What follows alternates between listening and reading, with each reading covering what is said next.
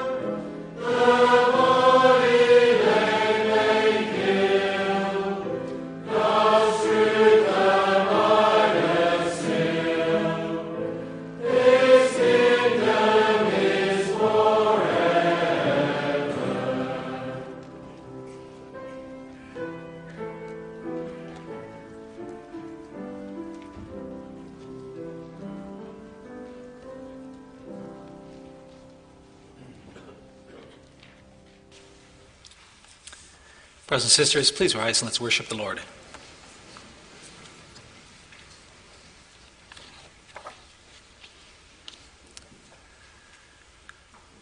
As God's people, we confess that our help is in the name of the Lord who made heaven and earth.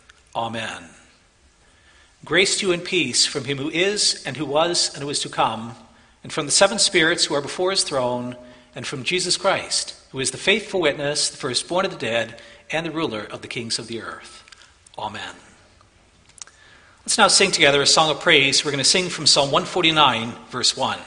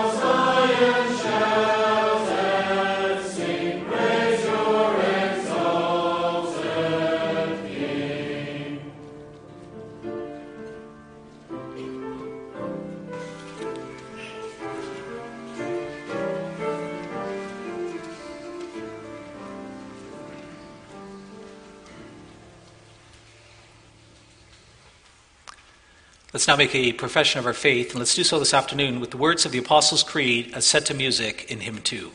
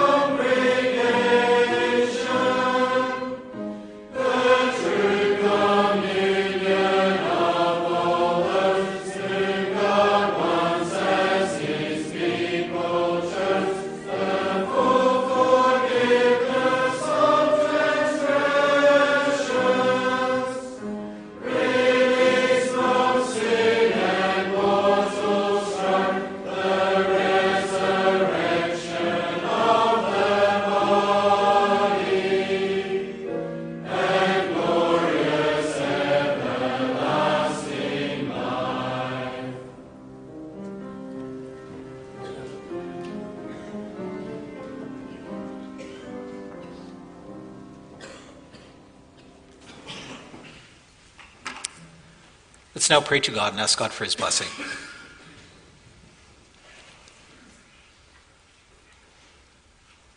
Almighty God, dear Father in heaven, thank you, Lord, that once again this Sunday afternoon you call us into your presence. You teach us in your word, Father, that we ought not to neglect to meet together, as some are in the habit of doing, but that we should do so, and all the more as we see the day approaching. It is your joy to gather your church together. And the reason you wish us to be together, Lord, is because you want to bless us. You want to tell us about your grace in Christ. And you want to encourage us in our faith in you. Thank you for this great love. Thank you for the gift of your word, Father. Thank you that it is the word of truth, that you tell us the truth about yourself and the truth about ourselves, that we come to know you, that we can understand who you are and how we can live in a relationship with you. And thank you also, Lord, that you tell us about what you do with us when we break relationship, when we sin against you, that it is your delight to restore that relationship and take us to yourself again. Dear Father in heaven, we pray for a blessing of your Holy Spirit.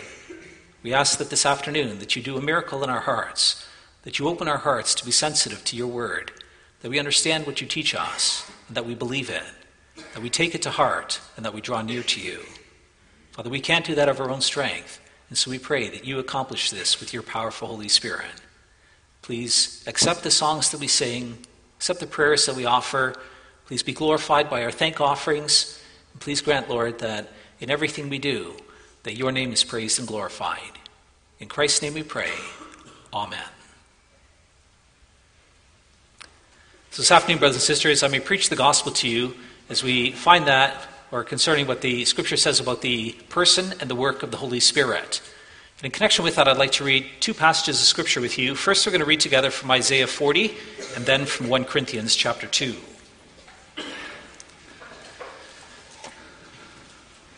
So we'll start reading from Isaiah 40, the verses 12 to 31. You can find that on page 713 of your guest Bible.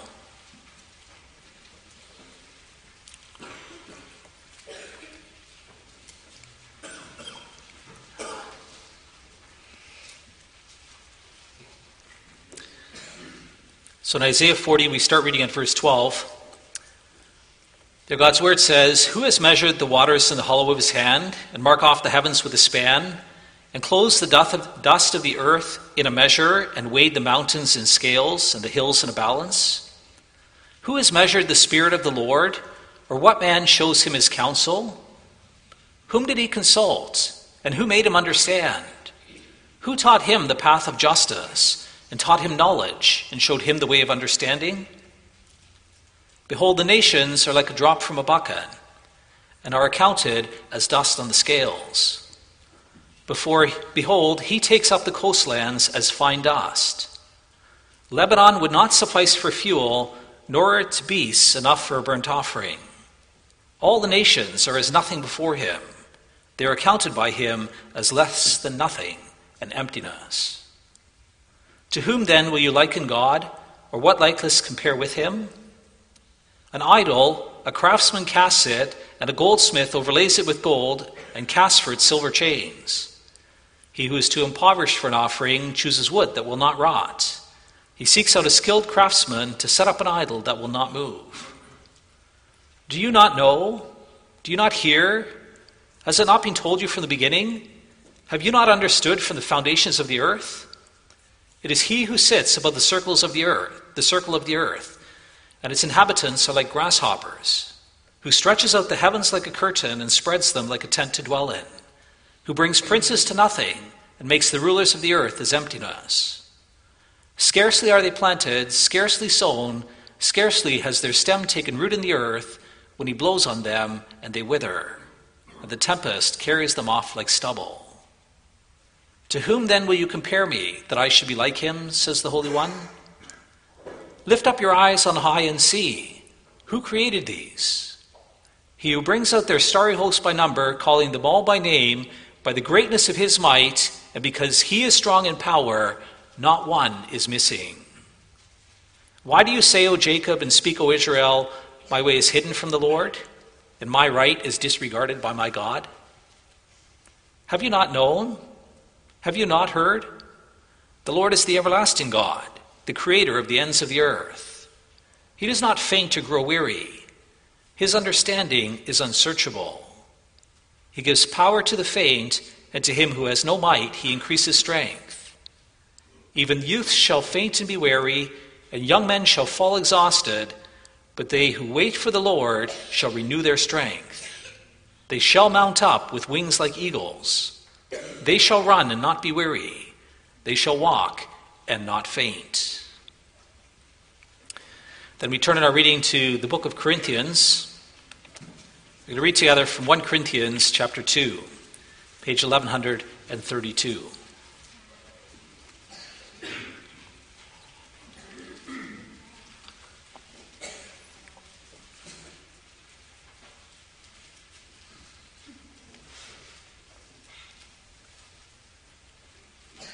1 Corinthians chapter 2.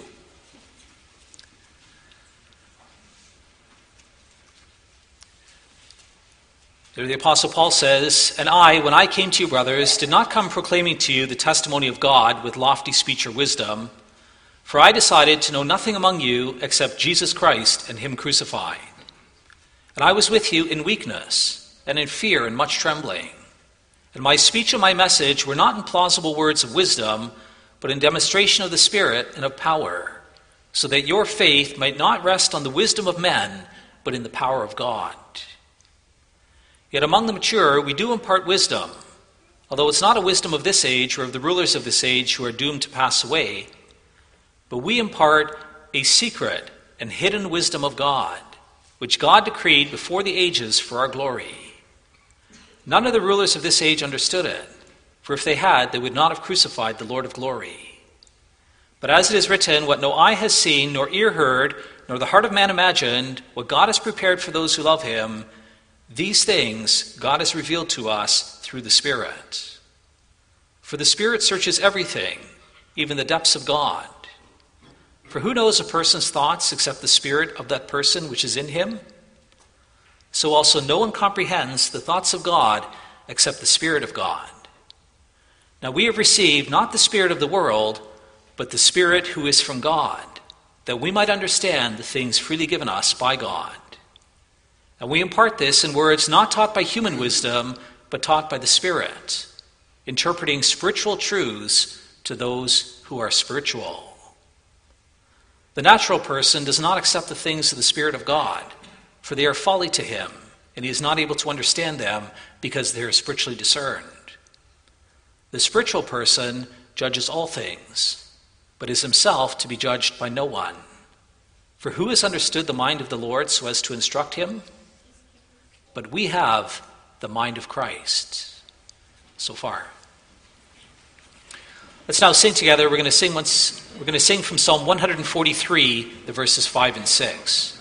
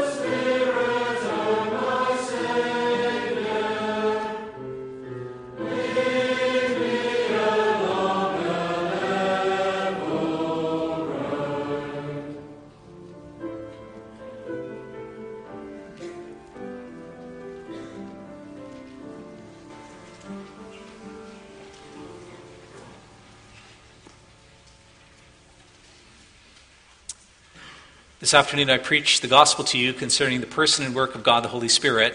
We're going to do so by looking at what the church has also summarized and confessed in Lord's Day 20 of the Heidelberg Catechism. You can find that on page 534 of your book of praise.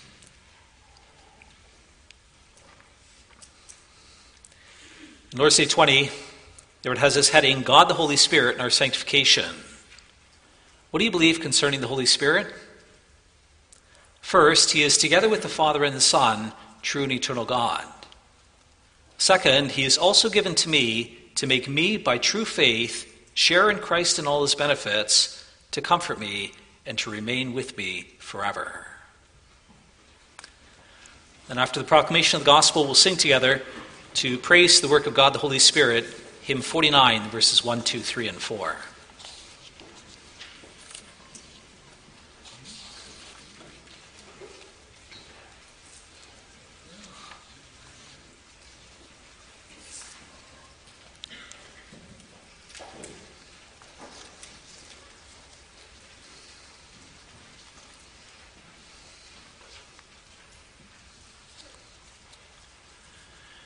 Dear brothers and sisters, congregation loved by the Lord Jesus Christ, one of the special gifts that God has given to us as a congregation is that He's brought some new members to faith in Jesus Christ. A couple of weeks ago, it was Ian and Isa who professed their faith in Christ and were baptized. Last year, we had a bunch of other people.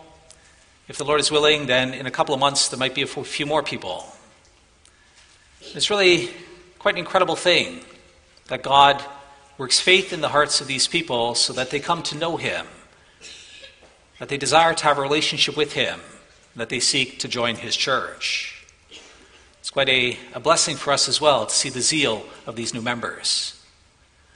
And it's not only the new members, you know, we all get to see something similar happen in the hearts and lives of our own children. If our children come to faith in Christ, if they believe that God is the Lord, and if they put their trust in Him, that that also is, is not a, a natural thing. That's also the result of, of a powerful work of God. And how does it come about? Well, there's, there's two things that really stand out. There's, in part, our own responsibility. When you read through the scriptures, the Lord tells us that, that each of us has a responsibility to use the means of grace. God tells us to read His Word, He tells us to to come to church and to listen to the proclamation of the gospel. He tells us to, to submit ourselves to the discipline, the admonition of consistory. He encourages us in the use of the sacraments. And so there's certain means that God has given us that He uses to reveal Himself to us and to draw us close to Him. And then on top of that, there's also the work of God. In Lord's Day 20, we make a confession about God the Holy Spirit. And we confess in the first place that He's true and eternal God. And then we confess that He's also given to me to make me, by true faith, share in Christ and all His benefits, to comfort me and to remain with me forever. It is the Spirit of Christ who gives us true faith and who enables us to share in the benefits of Christ. And so, what God's saying here is He's saying, you can't logically explain the faith to someone. It's not as if you give a person a certain teaching and you instruct them in a certain way, and maybe you model it in a certain way for them, and then the output is that they have faith in Christ. It doesn't necessarily work that way. You do it with some people, you teach them who God is, you show them the gospel, you tell them about Jesus Christ, and they do believe. But there's other people, they get the same inputs, and they don't believe. And the reason for that is ultimately because faith is the work of God. The Holy Spirit has to do something supernatural for a person to come to faith in Christ. And so I preach God's word to you under this theme God the Holy Spirit reveals the secret wisdom of God. We'll see in the first place our limitations, and then secondly, God's po- the Spirit's power. So, what does it take for somebody to become a believer? Well, it's interesting. Often it starts with our lifestyle. One of the core things God says is He says, if you're a Christian, He says that's going to have a profound impact on your character. It's going to have a huge impact on your conduct. If you meet someone out in the world, if you meet someone at, at uni or at McDonald's, or if you, you know, have an employee who works for you, then they don't know God. They don't really, probably, maybe, they don't have a Bible. Well, it's possible that they've never even set foot in a church. And so, how do they get to know God? Well, their only contact with God is through you. They get to see you. And when they get to see you, then they get to see what, is a, what does it look like if God lives in you? What does a Christian life look like? And God has designed it that way that your life is a powerful testimony, it's a billboard proclaiming the message of the gospel to the people around you. It's really interesting. The Lord, He often talks about that. When He talks about how we are a light to this world and how other people come to know us through Him, then the emphasis is in the first place on our conduct. You think of the well known passage in Matthew 5, verse 14 You are the light of the world. A city can, set on a hill cannot be hidden, nor do people light a lamp and put it under a basket, but on a stand, and it gives light to all in the house. In the same way, let your light shine before others, so that they may see your good works and give glory to your Father who is in heaven. Let your light shine so that people may see your good works and glorify your Father, glorify your Father who is in heaven. The first way the light shines is through what you do, through your conduct. And that's something the Apostle Paul picks up, Colossians 4. Conduct yourselves wisely towards outsiders, making the best use of the time. Let your speech always be gracious, seasoned with salt, so that you may know how you ought to answer each person. Well, Paul starts off here with your conduct. Conduct yourselves wisely toward outsiders, making the best use of the time. If you walk as the children of God, then you are going to be a bright star shining in a dark world. You know, it's not just people out there. Sometimes the shining happens with people who are really close to you. The Apostle Peter, he addresses a situation where you're married to someone who's not a believer. You know, that's something that, that happens more often to people who first come to church. They come to meet someone, they come to have faith in Jesus Christ, they're interested in knowing more, they come along to church and they want to get to know God, and they grow in a relationship with Him. But they're married to someone who's not a believer. And so this happened. So they, they came to the Apostle Peter, and these, these women, they asked, they say, What are we supposed to do? It was often the women. They had the children, they wanted to go good for their kids. And so they see what's going on at church, they see the godly lives of God's people, and they say, I want that for my children. And so they came to the apostles and they say, What do we do? I'm married to this pagan.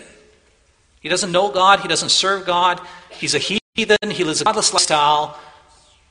You know, do I get divorced from him? Or do I stick with him? Or how do I manage this? Well, the Apostle Peter, 1 Peter 3, verse 1, he says, Likewise, wives, be subject to your own husbands, so that even if some do not obey the word, they may be won without a word by the conduct of their wives when they see your respectful and pure conduct. Peter says it's really important for you to have a gentle and quiet spirit, which is of great worth in God's sight.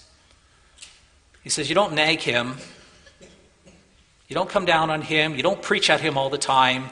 He says the first thing is that your husband may be won over without a word by your conduct when they see that you're a changed person when they see the godly, the gentle, and quiet spirit that is within you.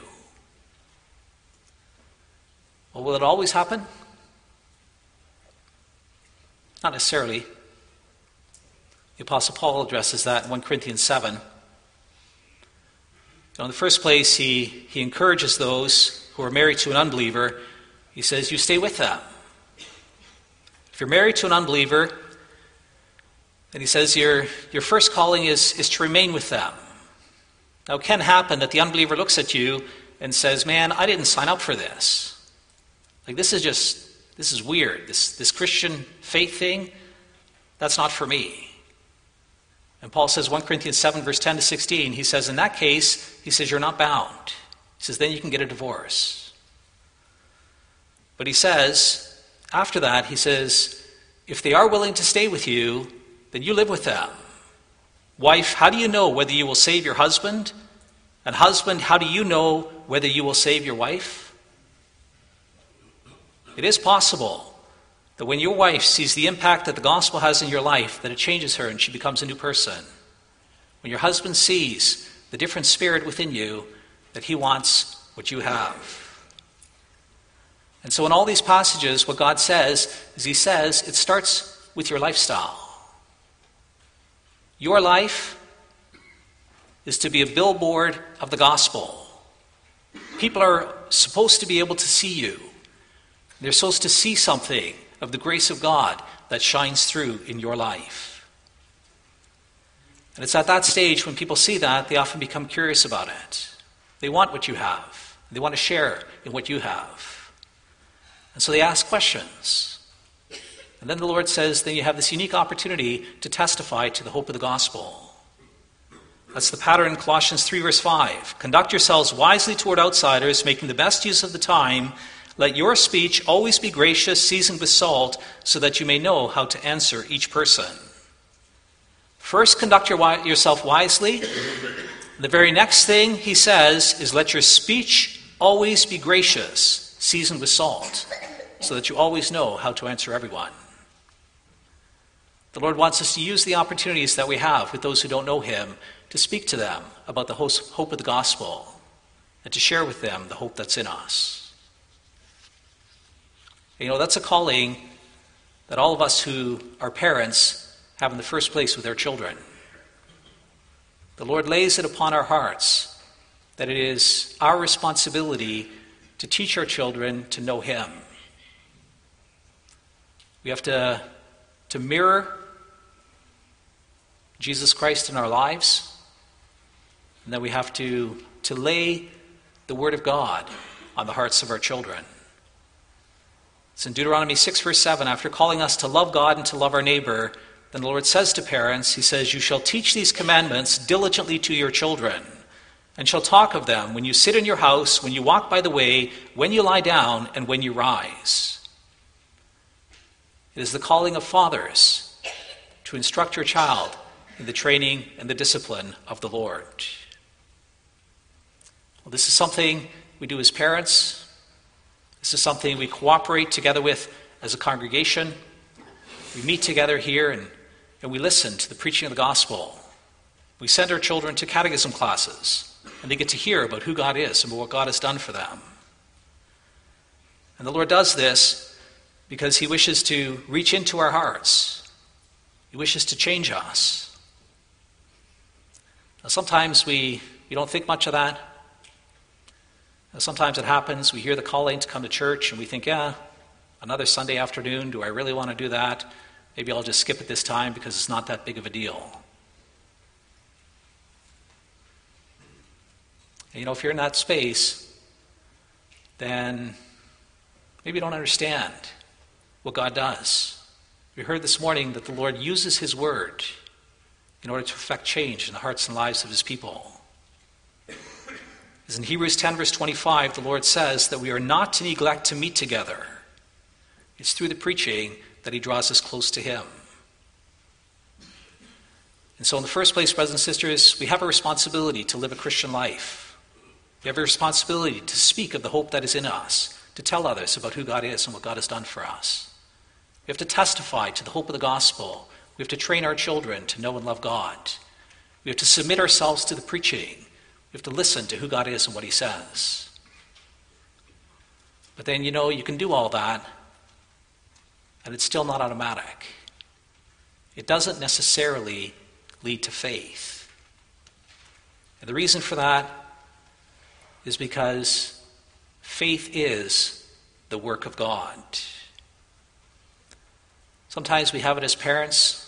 We train our children, we love them, we discipline them, we model for them. And then we have a son or daughter who doesn't believe. They don't trust God, they don't have a relationship with Him. And then the very first question we can ask ourselves is, is we ask ourselves, well, maybe I failed. Maybe it's me. And have you failed? Probably. Probably. You're not a perfect parent. You haven't given a, a perfect example of who Christ is in your life. You haven't always been faithful in training your children.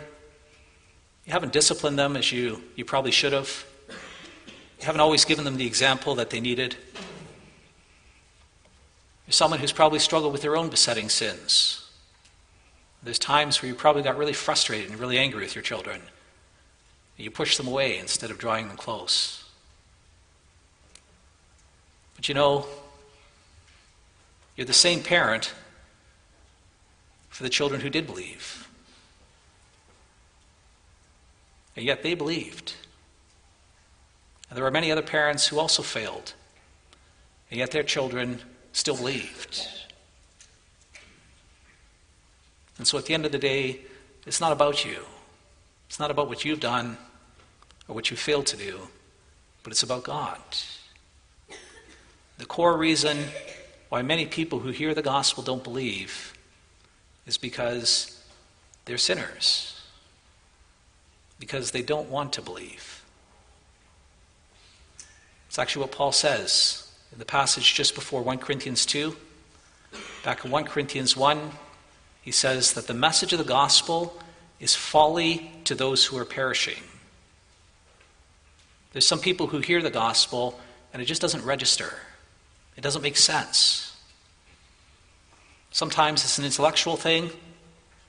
How can a virgin give birth to a child? How can a person be both God and man? How can someone die and come to life? More often, it's a lifestyle thing. People resist the call of the gospel, they resist the call to holiness that the Lord puts, puts on them. They want to live according to their own desires. And they resist the call of God when He says you ought to put sin to death and you have to live a holy life. And so, at one level, the gospel is not appealing to them. It seems like foolishness, Paul says. And so they resist it and they want to get away from it. And on top of that, God also says, 2 Corinthians 4, verse 4, that the God of this world has blinded the minds of unbelievers to keep them from seeing the light of the gospel of the glory of Christ, who is the image of God. Another reason why many people don't understand the gospel and don't believe it is because unbelievers have been blinded by the devil. The devil's blinded their minds. He is a spiritual power, he has great authority, he has great influence. And he blinds certain people so that even though they hear the gospel, it doesn't, doesn't have any uptake. It doesn't find root in their hearts. It doesn't produce any fruit in their lives. Well, if you think about that, if you think about the fact that in the first place, we resist it because of our own sinfulness, and secondly, we're blinded because of the devil's work, then you wonder to yourself, how is it possible for anyone to believe? How can it happen? And the answer is because this is the work of God the Holy Spirit. God the Holy Spirit reveals God to his people.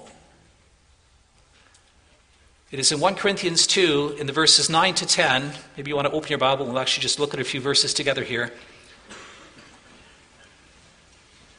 So, 1 Corinthians 2, the verses 9 to 10, that the Apostle Paul talks about the wisdom that we have from the Spirit.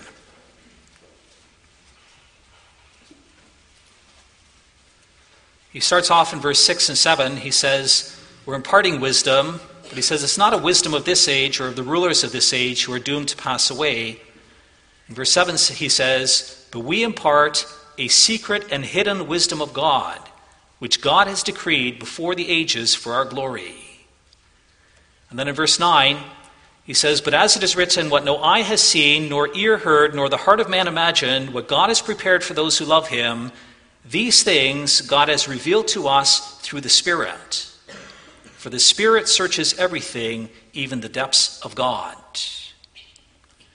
Paul says the Holy Spirit does a powerful thing in you. He reveals to you things that cannot be understood apart from Him. And then Paul, he takes it apart in the next verse as he says, How is it possible for the Holy Spirit to reveal God to you? Well, he says it's possible because the Holy Spirit knows God, because the Holy Spirit is God. It's in the, in the, following verses, verse 11 and 12. He says, For who knows a person's thoughts except the spirit of the person which is in him? So also no one comprehends the thoughts of God except the Spirit of God.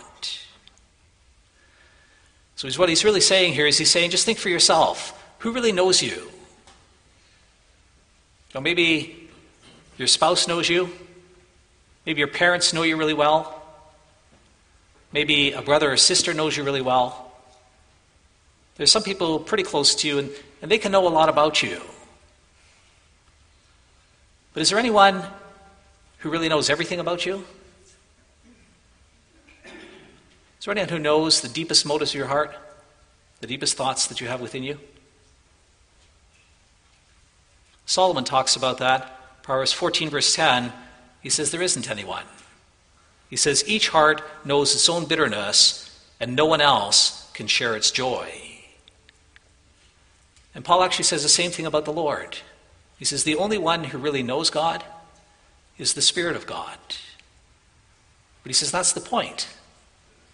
The Spirit of God is God, and he does know God. And because he does know God, what he, what he does is he takes his knowledge of God and he imparts that to you. He who knows God lives in you, and he enables you to know God. And he can do that because he is God, because he knows God. And so, how does a person come to believe? Well, Paul says you can never do that by yourself. You're blinded by the devil. You naturally resist the message of the gospel. But the Lord gives you His Holy Spirit, and it's through the Spirit that you understand who God is and what God has done for you. And then in verse 12, he continues. He says there in verse 12, Now we have received not the Spirit of the world, but the Spirit who is from God, that we might understand the things freely given us by God. And we impart this in words taught not by human wisdom, but taught by the Spirit, imparting spiritual truths to those who are spiritual. Know, the reality is that Paul was speaking here in a context where Jews demanded signs and Greeks, they respected wisdom. They had the elo- these eloquent speakers who were excellent in the rhetorical arguments. And they would make these wonderful speeches and convince other people of their ideas. And Paul says that's not who we are. We can't do signs. We're not the greatest, greatest rhetoricians. No, we come to you with the Word of God. And he says that Word has power because the Spirit uses the Word to affect faith in the hearts and lives of God's people. The Spirit who knows God, he uses these words of God in order to change us so that we too can believe in God and that we can have a relationship with Him. And so the core difference between a believer and unbeliever is that if you believe in Jesus Christ, you've been given the gift of the Spirit of God. In verse 14, the Apostle Paul gets back to that. He says, The natural person does not accept the things of the Spirit of God, for they are folly to him, and he is not able to understand them because they are spiritually discerned. And so he continues the argument. He started back in chapter 1. These other people, they thought they were so wise, and they looked down at Paul as being so dumb because he preaches this gospel of Jesus Christ. And then Paul speaks into that. And he says, he says, the natural person does not accept the things of the Spirit of God. They're spiritually discerned. They don't make any sense to him.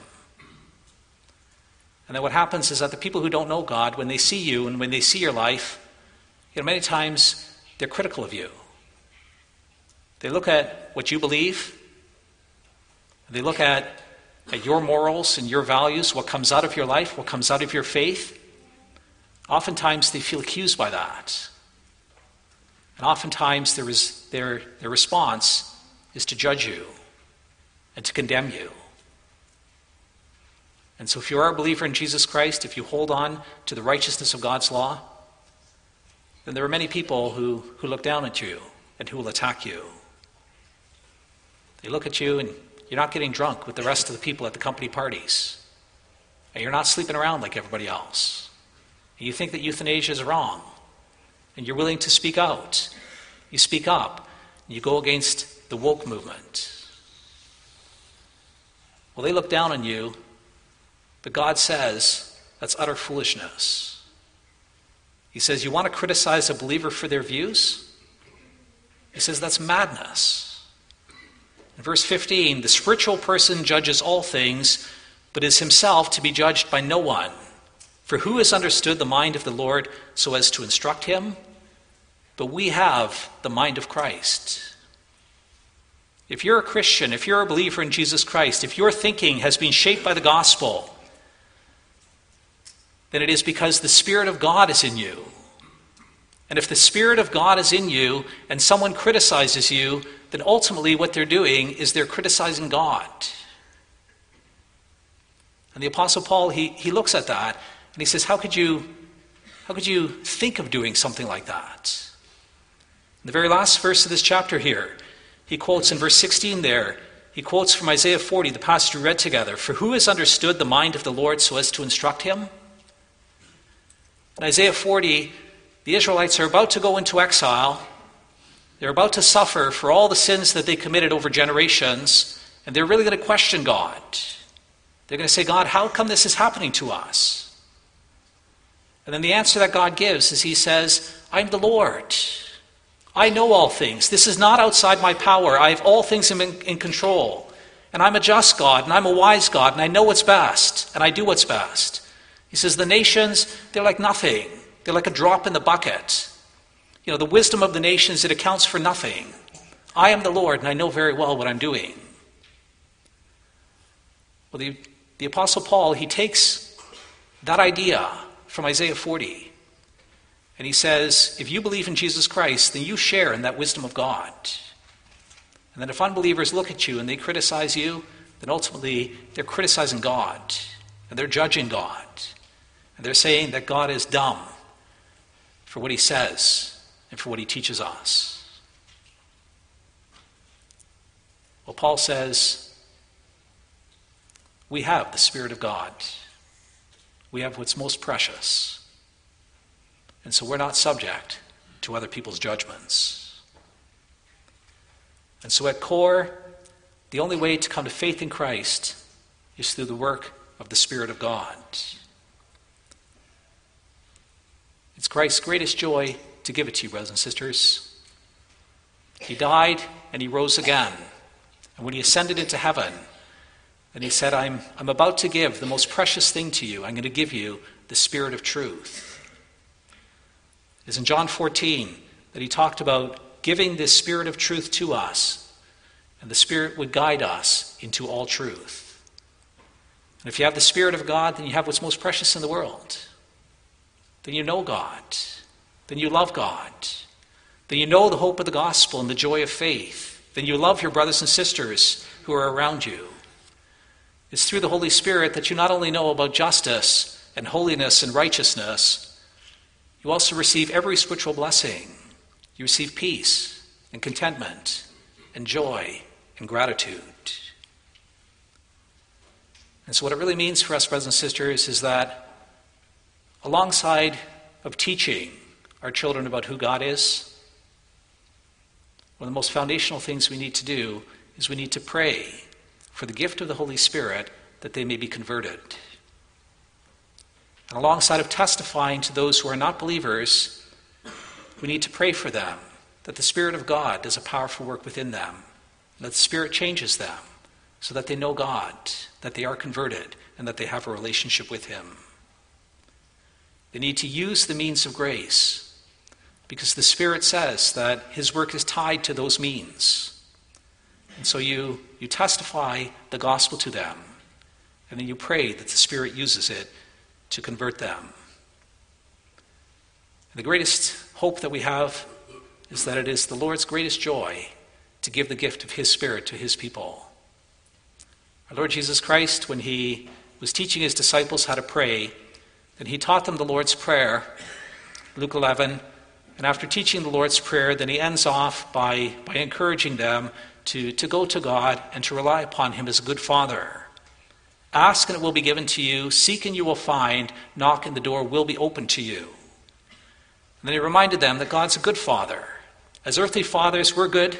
If our children ask us for something, then we delight to give it to them. Then he says, Our heavenly Father will do so even much more. Luke 11, verse 13 If you then, who are evil, know how to give good gifts to your children, how much more will the Heavenly Father give the Holy Spirit to those who ask Him? For Christ's sake, it is the Father's joy to pour out His Holy Spirit so that many people know Him and believe in Him. Well, let us pray and let us use the means that God has given us. Amen. Let's now sing together, brothers and sisters, hymn 49, verses 1 through 4.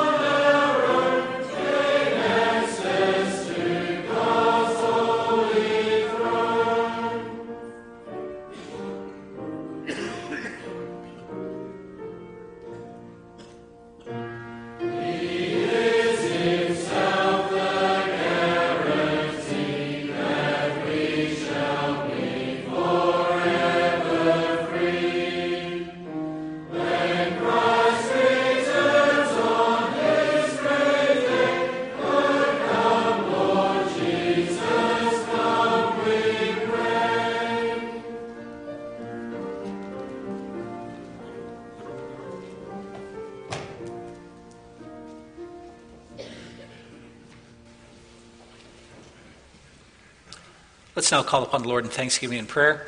In our prayer this afternoon, we'll also remember our brother and sister Spiker, Kurt and Deanie Spiker. Later this week, they're planning to celebrate their 60th, 60th wedding anniversary. So we'll thank God for the faithfulness that He's granted to them. Pray for His blessing. Let us pray. Almighty God and Father in heaven, thank you so much, Lord, for the grace that you give us in giving us your Holy Spirit. Lord, we are sinners. We're dead in sin. We're blind to you. Also, the devil, he, he keeps us in the darkness. And it's only a matter of your grace that we come to know you. Thank you that you send down your Holy Spirit into our hearts so that when we hear the message of the gospel, that we can believe it, that we can understand that you are there, that you are real, that we can seek your face, that we can share in your grace. Father, we pray that you would enlighten our hearts with your Holy Spirit. We pray that you help us to tremble before your word, to treat the scriptures as something extremely special, as your words to us, that we take it to heart and that we build our life on it. Help us, Father, to believe in Jesus Christ, to recognize that we are sinners and that we fall short, and that Christ has come to save us from our sins, and that if we trust in him, then his righteousness is accounted to us. Father, we pray that you would also help us to testify to the message of the gospel to those around us. If we are parents, Lord, then please help us to teach our children to know you and to love you. Help us to, to lay the scriptures on the hearts of our children, that they may understand your grace, and that they live out of it. Help us to, to train our children, to discipline them, so they understand what the Christian life looks like. Help us to to equip them so that they forsake the world and that they seek to live in holiness before you. We also pray, Lord, that you assist us so that we may live godly lives that our lives can be a billboard of your grace, of your kindness, of your mercy. And we pray, Lord, that, that we may have many conversations with the people around us, that we can testify to them of who you are and what you have done. Father, when we meet people at work, or when we talk to our neighbors, or when we have a conversation with someone at uni, then please give us the courage to testify to the gospel. Give us the courage to invite people along to church. We pray that you would bring people to us, that they may seek to know who you are, and that when they hear the preaching, that you would use it to convict their hearts, that they understand who you are and what you have done. Thank you, Lord, that you brought many to us. We pray that you continue to bless those who have come to us, that we help each other to grow in the knowledge of your name, that we're grounded in an understanding of your truth. If you bring more people to us, Lord, help us to also disciple them, that we're able to, to train them and to instruct them in the doctrines of the Scriptures, that they may understand who you are and what you have done, and that they can live in gratitude for the salvation of Jesus Christ. Lord, thank you that it is your joy to bring many to faith. We pray, especially, Father, if there are the children of, of some of us who have turned away from you, who are struggling in their faith, who have a lot of doubts in their hearts, that you hold on to them, Lord, and that you bring them back. We ask that you would please rescue them that you open their hearts to the gospel. Grant that, that we may, by our lives and by our testimony, that we may speak into their lives. And grant that as we do so, Lord, that you would use that and that you would help them to become grounded in you and in your Son, Jesus Christ. Father, this is your joy, and we, we ask you for your grace. Please do it for Jesus' sake. At the same time, Lord, we also submit to your sovereignty. You are the Lord and you are the one who gives grace as a gift. And we can't force you to do that. And we respect your majesty in this.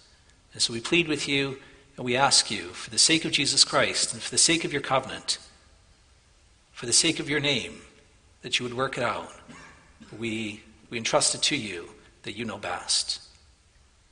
And then, Father, we also wish to thank you for the other blessings that you have given to us. Thank you so much that we can celebrate with our brother and sister Spiker their 60th wedding anniversary. Lord, what an incredible gift that you have given to them. Thank you for the long life that they may enjoy. Thank you, Lord, that, that you have protected them and kept them safe for 60 years of marriage. We pray that you would sustain them, that you uphold them, and that you, that you continue to bless them. Thank you that they can support each other in their old age. And please look down upon them and give them all that they need. We pray for a blessing over the time that they may celebrate together with family members and friends. And we ask, Lord, that you would give them much joy and that you surround them with your love and care. We also thank you, Lord, for others. There are others who are also celebrating anniversaries for many, many years. What a blessing that is from you. We, we thank you for that. We also pray, Father, that, that you would please help each one of us in our marriages, that we may be faithful to our marriage vows. Grant, Lord, that we may love one another from the heart that we can live together in peace and in unity, and that we may, may show the fruit of the Spirit in our dealings with one another. Grant that also through our love, that our children understand something of the, the peace and the love that you have for them, and that you would use this also to draw them close to you. Father, thank you that, that you promise to help us in these things with your Holy Spirit for Christ's sake. And we pray, Lord, that, that you make it a reality. We also pray, Father, that you please be with our, our new missionary with Brother Tim and also his wife, Alana Slaw. I want to ask, Lord, that you please help them. They need to, Tim needs to prepare for classes here in Australia. I want to pray that you bless the preparation that he goes through, that he's able to sustain the exam, that things may go well for him. I also want to ask, Lord, for blessing on the work that's going on in the mission field. Grateful for our brother and sister Ben and Marinda Vandekamp for the break that they could have. Grateful also that Pastor Ryan DeYoung could return to the mission field again and that he could continue with the work there. Please bless each of them in, in their circumstances. I also pray, Lord, that you would please bless the leadership training conference that they had, that it may bear good fruit. Thank you so much, Lord, that, that you are doing such powerful work in, in uh, Papua New Guinea. And we pray, Lord, that you continue this work. We pray that you bless the indigenous pastors that they faithfully administer your word. Please grant that the, those who are candidate pastors can also continue to grow in their training. Please grant that those who are elders and deacons may be faithful in their task, that they understand what that means and what that looks like, and that they can provide good, good oversight of your people. Please bless your churches there, that they grow in spiritual maturity. And if it's your will, Lord, we pray that you also add to their numbers. Father, thank you that, that you love us, that you love them. And thank you that you are doing this great work. Please accept our thanks. Please hear our prayer. Please do it for Jesus' sake. Amen. So, brothers and sisters, we just prayed for the uh, mission work in PNG. You now have the opportunity to also financially support this work. And after the collection, we're going to sing together from hymn 47, verses 3, 4, and 5.